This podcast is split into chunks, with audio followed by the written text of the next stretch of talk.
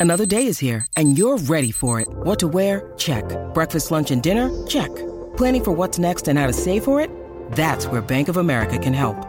For your financial to dos, Bank of America has experts ready to help get you closer to your goals.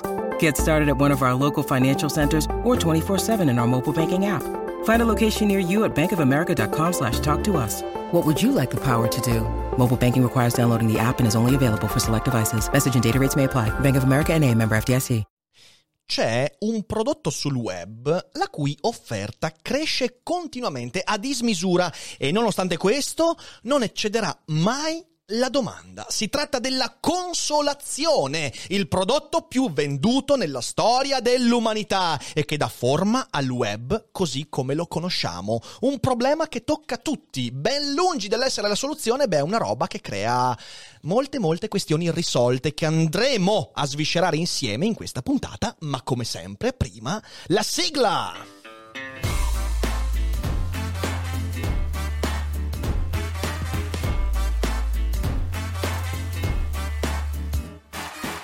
Sei su Daily Cogito, il podcast di Rick Dufer. E chi non lo ascolta è cibo per gli zombie.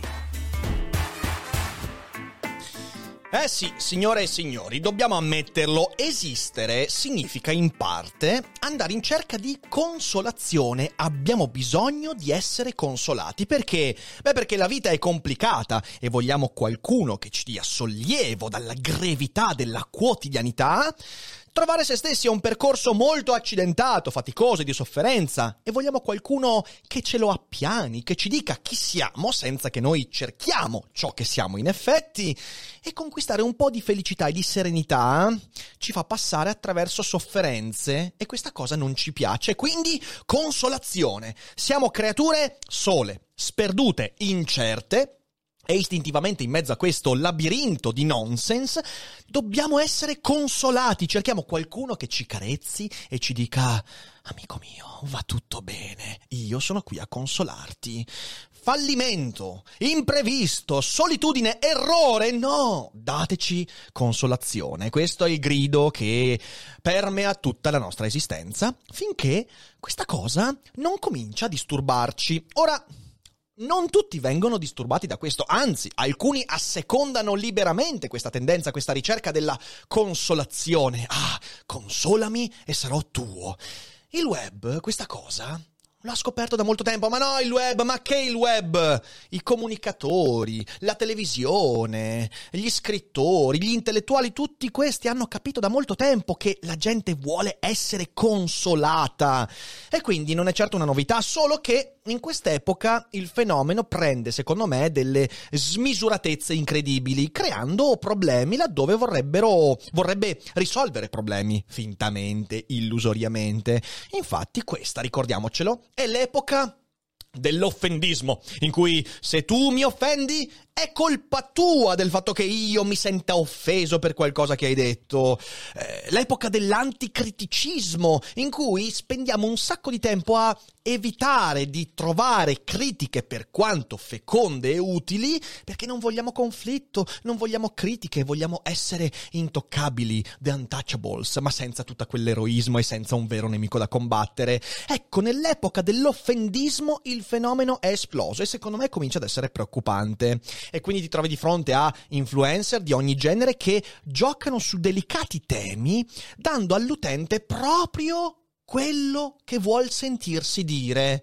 E quando l'utente ha ciò che voleva sentirsi dire, accadono cose molto spiacevoli. E dall'altra parte abbiamo utenti che si convincono di aver bisogno solo di essere consolati e si chiudono nelle echo chamber della consolazione, perdendo la cognizione della realtà. Ecco, questa è la ricetta per un disastro e in quest'epoca, secondo me, il disastro rischia di essere alle porte. Il web purtroppo ha perso la sua grande potenzialità, speriamo temporaneamente, ma in realtà il fenomeno è così endemico che rischia di essere veramente quasi irreversibili. Da possibile cassetta degli attrezzi, eh, fornitura di strumenti utili a lavorare su di sé, è diventato il web un comodo divano su cui spaparanzarsi e da cui ci si sente accettati per come si è, contro le possibili critiche, laddove il web diventa la scusa giusta per rigettare le critiche, rigettare le occasioni di mutamento. Eh, ci sono quindi questi fenomeni consolatori che adesso andrò un po' a raccontarvi, ad analizzare, che usano messaggi che a volte nelle intenzioni e nella genesi sono messaggi positivi, attenzione, ma distorcendoli drammaticamente in modo anche molto furbo, più o meno consapevolmente, creando una dipendenza comunicativa dalla consolazione. Siamo tutti dipendenti dalla consolazione e questa cosa è molto dannosa, quindi cercheremo adesso di raccontare un po' di questi esempi. Il primo che mi viene in mente è l'esempio della body positivity, questo pensiero che ha iniziato ad emergere nell'ambito della psicologia, del nutrizionismo, della relazione fra mente, corpo, benessere, alimentazione e tutto quanto, e che porta con sé di nuovo intenzioni buone, però distorsioni gravissime. Infatti, è giusto, è giusto non vivere con angoscia il proprio aspetto fisico e imparare una adeguata autovalutazione anche nel confronto con gli altri, trovando la mia giusta misura. Ed è giusto contestare, in parte senza esagerare, la pressione mediatica sull'estetica, quando questa crea danni, perché fenomeni molto gravi psicologicamente e fisicamente come l'anoressia e tanti altri sono il frutto di una pressione mediatica che spesso finisce per diventare incontrollata. Quindi è giusto trovare la, la, la misura per sé. Ma body positivity non si può trasformare nel messaggio vai bene così come sei, rigetta le critiche e non voler cambiare. Quando questo non cambiare comporta malattie, problemi motori, disagi psicologici, che io posso anche nascondere sotto il tappeto, ma restano lì, perché sono la traduzione di, del fatto di star male. Ora, vedete, educare al raggiungimento di un modello estetico realizzabile è una cosa fondamentale e credo che nella scuola, nell'educazione, ma anche sul web, bisognerebbe fare esattamente questo. Quali sono i modelli estetici?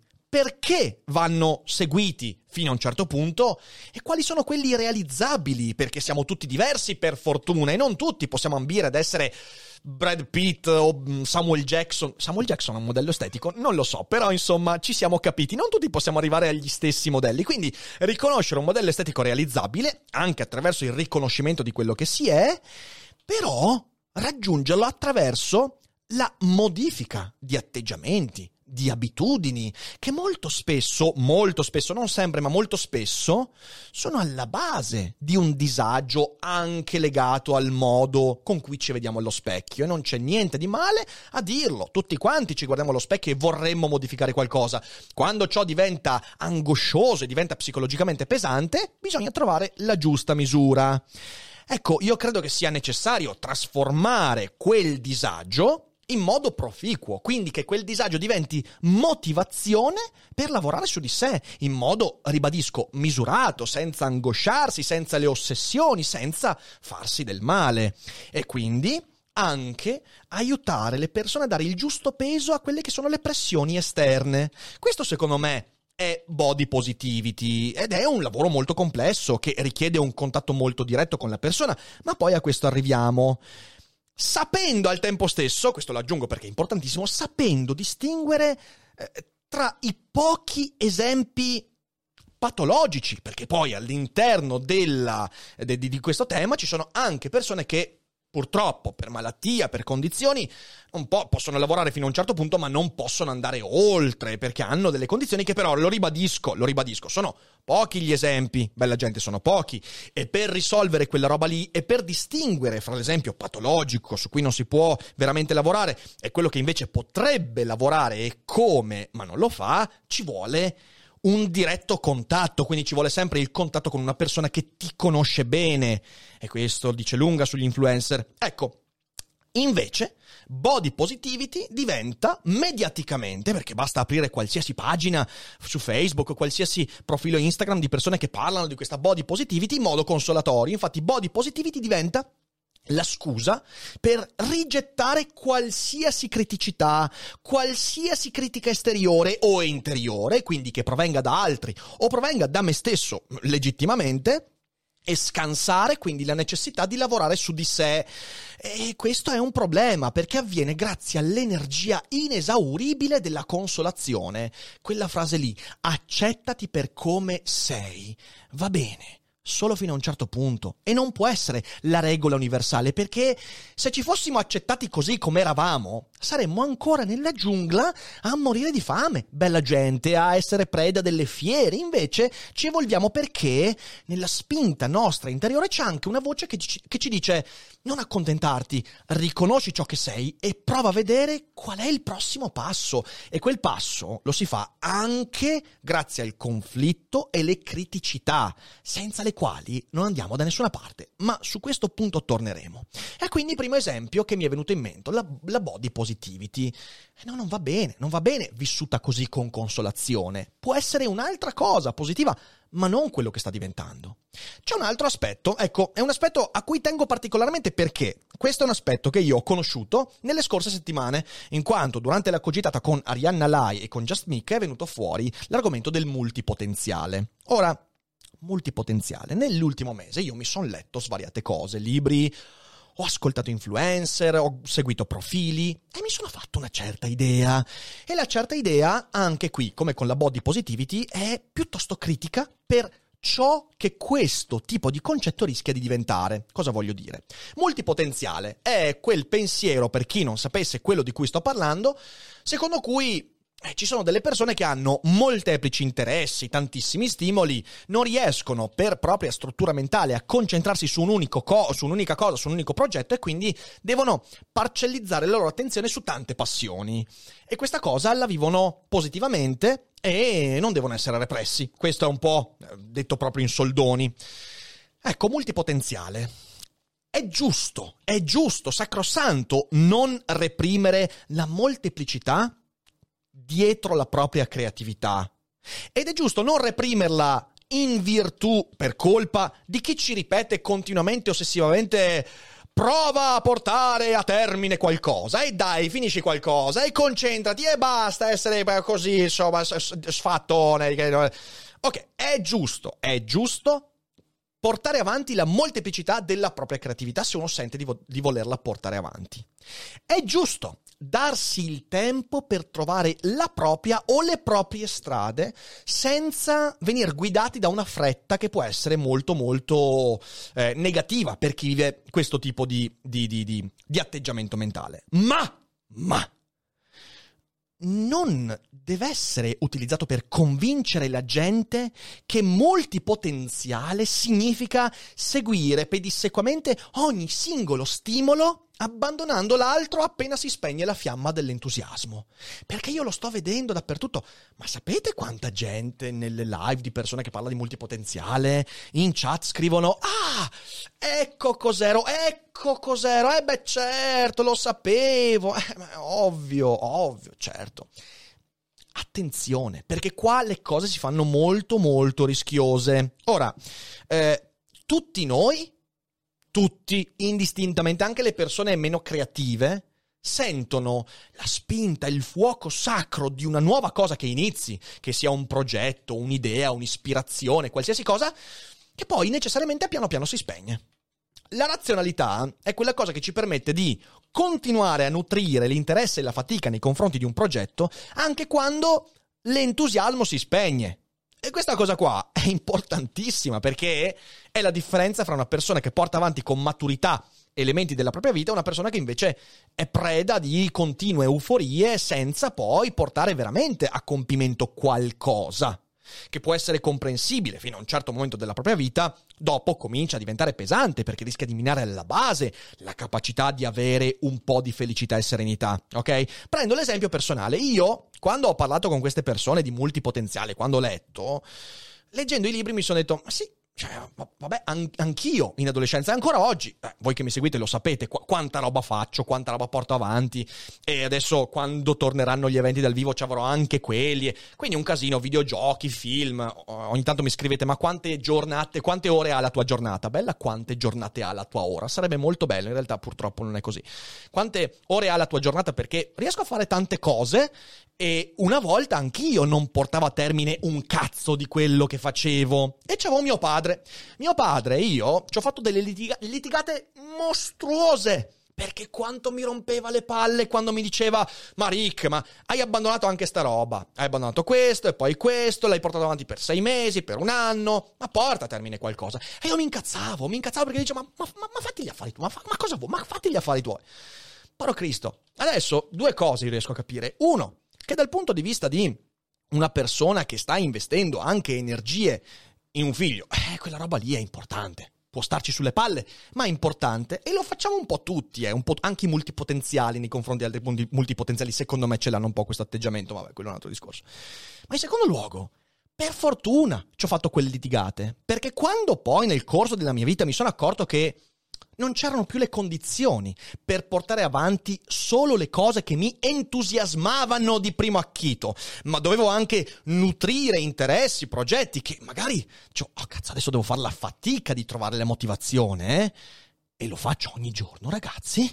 Ecco, per fortuna mi ha rotto le balle, perché io in quei momenti ho ricordato quando mio padre mi diceva così e cos'ha e cos'è, e in virtù di quelle litigate, di quel conflitto, di quella criticità astiosa, di quei momenti di difficoltà, io a posteriori ho detto, per fortuna, mi è servito, perché quando mi sono trovato di fronte a quella necessità mi sono detto, ecco perché lo faceva. Poi, forse rompeva un po' troppo le balle, ma quello è un altro discorso. Per fortuna me lo diceva. Quindi, certo che esiste il multipotenziale, la multipotenzialità, ma certo, a parte, lo ribadisco, siamo quasi tutti multipotenziali nel corso dell'adolescenza e poi alcuni si restringono, altri invece rimangono un po' più larghetti.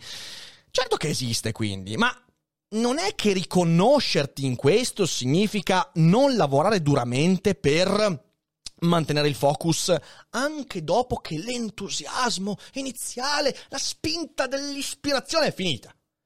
Eh, non è così, perché quello significa semplicemente sì, sei pigro.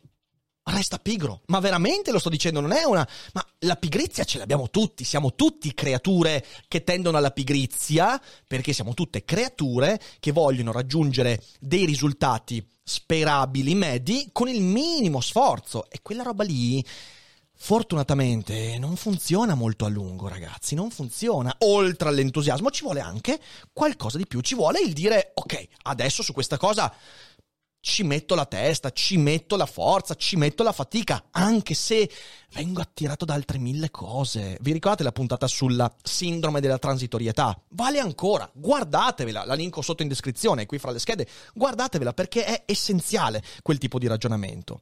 Quindi, tutti noi siamo spontaneamente portati a vivere bene le endorfine di un nuovo progetto e male l'impegno arido, pesante nel portarlo avanti quando gli ormoni non spingono più.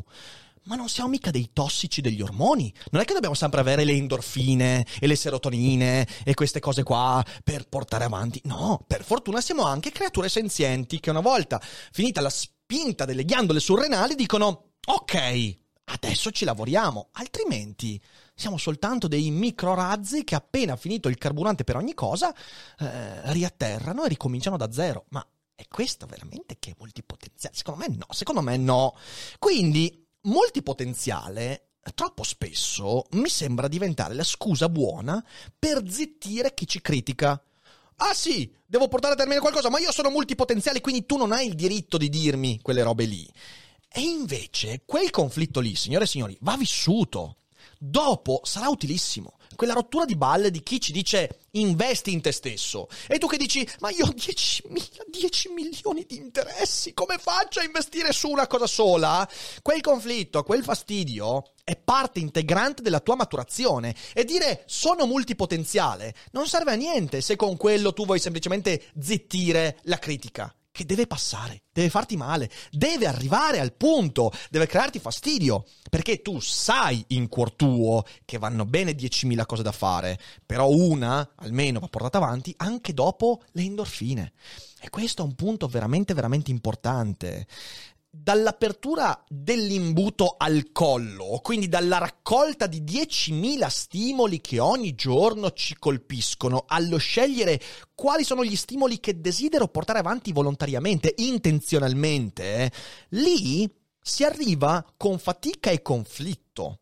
E senza fatica e conflitto non si arriva lì, si rimane soltanto lì nel marasma degli impulsi immediati, che non ci portano da nessuna parte. Multipotenziale, comunicato male, rischia di diventare la sindrome da Netflix. Inizio una serie, o inizio sei serie ovviamente, perché posso cominciare sei serie contemporaneamente, sono multipotenziale, raga, ci mancherebbe.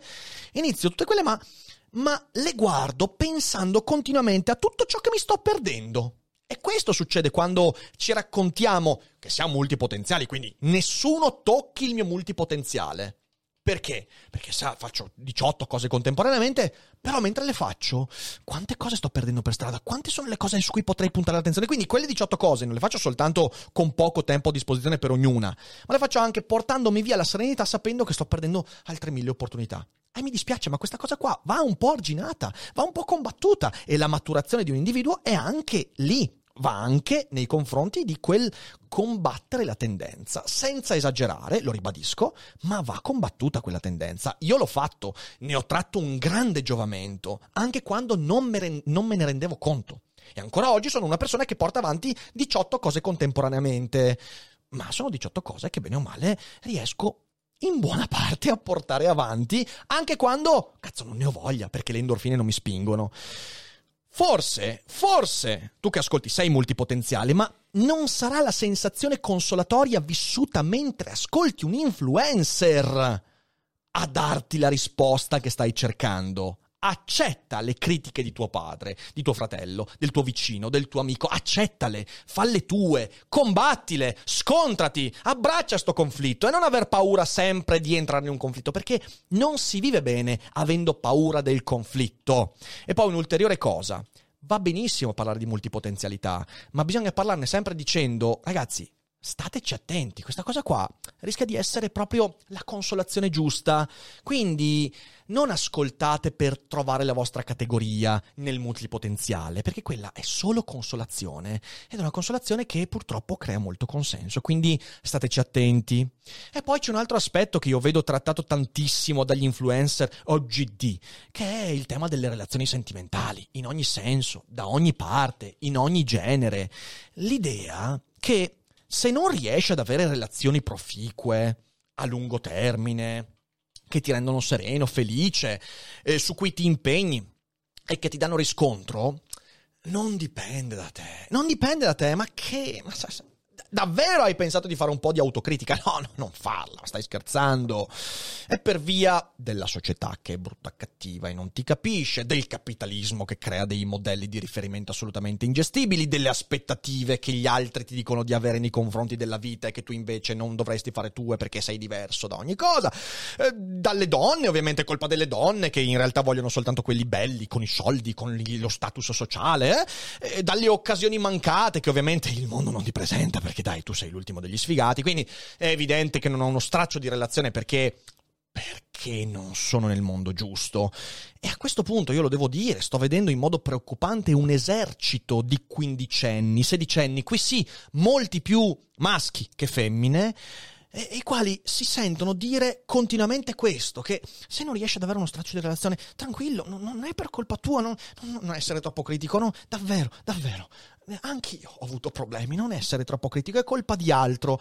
E, e, e queste persone di 15-16 anni, io le vedo scrivere su Twitter, dappertutto, eh, basta una delusione, un no, basta un momento di difficoltà, di conflittualità, per cercare subito la consolazione, perché quando la realtà contraddice le nostre aspettative, eh, e quando siamo giovani le aspettative sono molto diverse dalla realtà, inevitabilmente, eh, noi cerchiamo consolazione. Ed ecco allora cosa è diventato internet, cosa è diventato YouTube. È diventato il posto in cui il quindicenne che ha ricevuto una delusione, magari pure inventata, eh, perché a volte basta uno sguardo per dire ah, che delusione d'amore, e cerca lo youtuber di turno che gli dice ah, guarda che no tranquillo tra- tranquillo non è colpa tua. Non è che tu devi cambiare qualcosa di te. È lei è il mondo che è sbagliato. Oh, ragazzi, questa cosa mi fa una paura incredibile, in cerca di consolazione come veramente dei tossici. Io non sono adatto a questa società. Uguale, il mondo è sbagliato, sono io quello giusto, il mondo è sbagliato, quindi io non devo cambiare nulla, anzi, devo chiudermi a ripetere nella mia cerchia di contatti che io sono quello giusto e che quindi tutto quanto il resto è sbagliato. È da lì che nasce il fenomeno incel, eh, gli involuntary celibate, cioè persone spesso molto giovani. Vi parlo di una fetta di popolazione enorme fra i minori di 18 anni. Quindi dire, andiamo a guardare le classifiche. Chi è che ha avuto una relazione seria prima dei 18 anni nella sua vita? Sono veramente poche le persone. E ci sono persone di 15-16 anni che si riconoscono nel movimento incel a 15 anni perché in realtà hanno avuto una delusione, perché trovano l'influencer di turno che gli dice, eh sì, vedi, tu sei fatto così, così, così, sì, ecco, queste sono le tue caratteristiche, quindi è naturale che ti senta rifiutato. E questa è la radice del fenomeno incel, uno stuolo di ragazzini invasi dalla consolatoria idea che non avranno mai uno straccio di relazione perché sono nati nel mondo sbagliato, sono nati nel corpo sbagliato, sono nati nella realtà sbagliata, su cui tanti influencer, questo soprattutto nell'ambito anglosassone, ma sta arrivando anche qui in Italia e anche in Europa, tanti influencer marciano. E questa cosa è terrificante. Oppure il tema che abbiamo trattato io e Gennaro Romagnoli della poliamorosità. Ci sono persone che la vivono. Io ho avuto anche degli scambi con persone che la vivono. Sapete che dopo quella puntata io e Gennaro abbiamo detto vabbè vogliamo chiacchierare con qualcuno che tratti di poliamorosità. Sto lavorando per avere come ospite qui uno psicologo che ne parla. Ok, uno psicologo. La risposta che mi è arrivata da tanti utenti, anche altri creatori di contenuti, è o oh, sì, sono poliamoroso da quattro mesi da sei mesi, eh, cioè nel senso eh, no, è una roba che dura da 4-5 anni, una relazione sul lungo periodo. Uno. E due, persone che magari ce l'hanno da più tempo, non ho mai trovato più di 2-3 anni, comunque, comunque, una relazione da più tempo, però in contesti che sono completamente diversi, cioè nel senso persone che stanno al di fuori completamente di un ambito sociale normale, quindi che hanno fatto altre scelte difficilissime e quindi una poliamorosità che fa parte di uno stile di vita radicalmente diverso su tutto. Certo, allora a quel punto lì si può vivere, assolutamente, possiamo anche costruirci una capanna nella giungla e vivere dei frutti della natura, ma non è quello che stavamo cercando effettivamente. Però prima o poi arriverà qui lo psicologo, sono certo. Comunque Molto spesso la poliamorosità, io l'ho visto anche qui studiando il fenomeno, è la scusa buona per giustificare l'incapacità di mantenere una relazione sul lungo periodo, sviare l'attenzione da un'autocritica. Non ha funzionato perché sono poliamoroso o peggio, io non riesco a investire su questa relazione perché sono attirato da altre persone, quindi sono poliamoroso. Ma no, non sei poliamoroso, sei soltanto attirato dai tuoi ormoni, di nuovo, sei un tossico di ormoni. E una volta che nelle relazioni gli ormoni vengono un po', ma speriamo che non vengano mai meno gli ormoni, anche se non sei morto, però quando si abbassa quella spinta lì, però devi credere in altre cose della relazione, non è che devi per forza finire per... Ma ne abbiamo parlato con Gennaro in quella cosa lì. Si tratta semplicemente molto spesso di poliamorosità uguale sviare l'attenzione da quella che può essere una sana autocritica. Ed è di nuovo la de- l'autodefinizione di poliamorosità in tanti casi è una reazione ad aver vissuto con sofferenza una situazione subita o portata avanti, eh, quindi di, di promiscuità in, in, in, tanti, in tanti casi. E, e quindi il tentativo di evitare il conflitto. E quanti sono? Quanti sono gli influencer che utilizzano questa definizione di poliamorosità?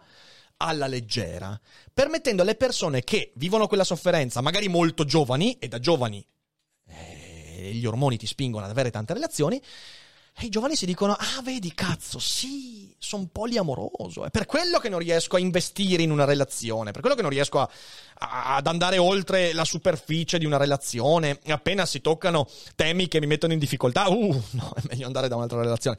È perché sono poliamoroso. Ma no, ma non è quello. Nella stragrande, stragrande maggioranza dei casi non sei poliamoroso. Semplicemente non vuoi affrontare quel conflitto, quella fatica. Ecco, io sono molto preoccupato. Avrei decine di altri esempi che mi fanno temere per la salute mentale degli utenti. Eh. E io sono convinto, sono molto convinto che per maturare in tutti questi contesti e in tanti altri, servono veramente schiaffoni. Quelli morali, eh, mica quelli fisici, ma schiaffoni morali, schiaffoni motivanti. Servono conflitti, conflitti che ti mettano in discussione, conflitti in cui la discussione con l'altro diventa occasione di autocritica. Servono fallimenti, serve guardare in faccia i fallimenti, lo star male per i fallimenti, non consolazione. Ma no, stai male col tuo corpo, è probabile, non sicuro, ma è probabile che tu debba cambiare alcune abitudini. E questo sicuramente è così. Quindi cerca persone che ti diano motivazione, senza cattiveria, senza crudeltà. Stai lontano dalle persone che sono crudeli nei confronti della tua condizione, ma cerca persone che ti spingano, che ti diano motivazione, non consolazione. Soffri perché non porti a termine nulla? E anche se sui social mostri che, uh, guarda quanto sono multipotenziali, però ci stai male perché non porti a termine nessun progetto di quelli che avvii, è probabile, probabile, che tu stia facendo le cose sbagliate. Magari è vero, sei multipotenziale, qualsiasi sia la definizione scientifica di questo termine, magari sei multipotenziale, ma dirlo per evitare le critiche di chi ti fa notare che non porti a termine niente, non ti farà essere più soddisfatto della tua vita, non ti, non ti toglierà di mezzo il fatto che alla fine dei conti, per stare al mondo, qualcosa, prima o poi, lo dovrai portare a termine e dovrai investire su quello. E se non lo farai, saranno le cose a investirti, ovviamente non nel senso materiale, ma a investirti nel senso che ti troverai a fare cose che non hai scelto di fare. Eh, non riesci a mantenere una relazione? Non sei poliamoroso, non sei, o è improbabile che tu sia poliamoroso, asessuato, misantropo, incel. Devi solo capire un po' meglio cosa cerchi e cosa puoi dare in una relazione e smettere di essere angosciato dal rifiuto. Basta aver paura di essere rigettati. Porca miseria, ma sai quante volte sono stato rigettato io? Porca, non, non ricordo neanche più le figure di merda, le delusioni, le notte passate a dire ma che cazzo ho sbagliato, perché sono stato trattato così? Eh ed è parte integrante del fatto di capire cosa puoi dare in una relazione, poi cercare magari quello che ti interessa veramente. Non hai buoni risultati a scuola, all'università, non hai una sindrome di attenzione, non hai una sindrome strana, è improbabile che tu ce l'abbia. Cambia ambiente, cambia il ritmo, cambia, studia qualcosa che ti appassiona, lavora su te stesso dandoti un obiettivo. Magari poi effettivamente tu hai delle difficoltà più degli altri, ma non puntare l'attenzione solo e sempre su quello, su ciò che ti consola e che ti fa dire, vedi, non posso fare un cazzo. No, a fianco a quello, prova a cambiare delle cose, prova a mutare delle condizioni. Non te ne pentirai. Qualcosa si muoverà, però devi muoverti per farlo. Vuoi proprio sapere poi alla fine di tutto, vuoi proprio essere sicuro di stare in quella piccola percentuale di persone che vivono in condizioni che non permettono situazioni normali? Vai e parlane con uno psicologo, ma non metterti ad ascoltare un influencer che te lo ripete, perché ti sta rincoglionendo. Ti sta dando risposte facili, consolatorie, che non ti permetteranno di fare niente, non ti permetteranno più di riconoscere ciò su cui hai potere e ciò su cui non hai potere. Ti consolerà e ti convincerà che tu in realtà non hai potere di agire sulla tua vita. Un paio di palle. Hai tanto potere di agire su vari aspetti della tua vita. Comincia a farlo e smettila di dipendere da chi ti consola. Quindi, per concludere, proprio spassionatamente, ragazzi, perché per me questo è un tema importantissimo e vedo che internet sta andando sempre in una direzione sempre più diversa, sempre più alternativa, brutta, brutta. Usa internet per fantasticare oltre i limiti che ti sei autoimposto e fantasticare in ogni senso. Usa l'immaginazione per immaginarti in una situazione diversa. Quindi usa internet come cassetta degli attrezzi per migliorarti, per darti un obiettivo il più possibile raggiungibile, ma non saprai qual è un obiettivo raggiungibile fin tanto che non avrai cercato di raggiungerlo. Porca miseria. E quindi usalo come cassetta degli attrezzi, usalo come punto di ispirazione per migliorare la relazione con i conflitti che la realtà e la vita ti pone sempre di fronte. Fallo, fallo, è importante. Usa Daily Cogito, usa internet come una riserva di schiaffoni, schiaffoni utilissimi. Ora questo schiaffone fa male, domani fa bene. Ora sto pugno può essere ferro, domani sarà tempesta, non è tempesta, sarà piuma. Però insomma, usiamo internet in modo migliore. Intorno a noi non abbiamo bisogno di gente, di gente, che ci consola, che ci dà la pacca sulla spalla, no, abbiamo bisogno di gente che ci spinge a pretendere da noi stessi qualcosa di più. E se lo faremo, ne usciremo. Da qualsiasi situazione, ne usciremo migliori. E spero con Daily Cogito di riuscire ad essere parte integrante di questo di questo, di questo piccolo obiettivo. E spero di non aver fatto incazzare troppa gente. Se l'ho fatto, non era mia intenzione, non lapidatemi. Oppure sì, chi se ne frega, mi piace il conflitto. Però se siete in live non andatevene perché adesso leggiamo qualche domanda e svisceremo qualche ulteriore concetto e dubbio. Se siete invece in differita, mannaggia voi, seguiteci ogni tanto in live. Ci aspetta una settimana fenomenale con ospiti incredibili. Avremo Elio Biffi dei Pinguini Tattici Nucleari. Giovedì c'è live monografica su Hegel che non ci consolerà assolutamente, forse ci rassegnerà. Ecco, questo potrebbe essere, ma sarà molto interessante, quindi non perdetela. E poi venerdì ospite qui ai Cogito Studios Bassi Maestro, un pezzo della mia adolescenza che avrò il grandissimo piacere di farvi conoscere, se già non lo conoscete, e non vedo l'ora, non vedo l'ora. E poi tante altre cose, Daily Cogito, rassegnato stampa, quindi insomma, seguiteci, abbonatevi, sosteneteci, noi cercheremo sempre di portarvi il meglio di noi stessi. Grazie a tutti per essere stati con noi, buona serata, buona cena, fate i bravi, miglioratevi e non dimenticate che non è tutto noia ciò che pensa.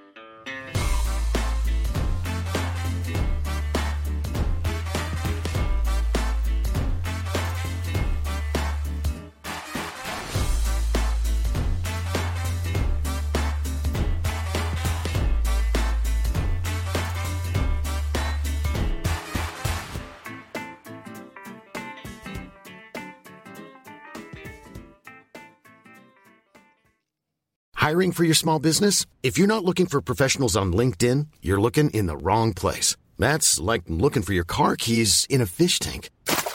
LinkedIn helps you hire professionals you can't find anywhere else, even those who aren't actively searching for a new job but might be open to the perfect role. In a given month, over 70% of LinkedIn users don't even visit other leading job sites. So start looking in the right place. With LinkedIn, you can hire professionals like a professional. Post your free job on linkedin.com slash people today.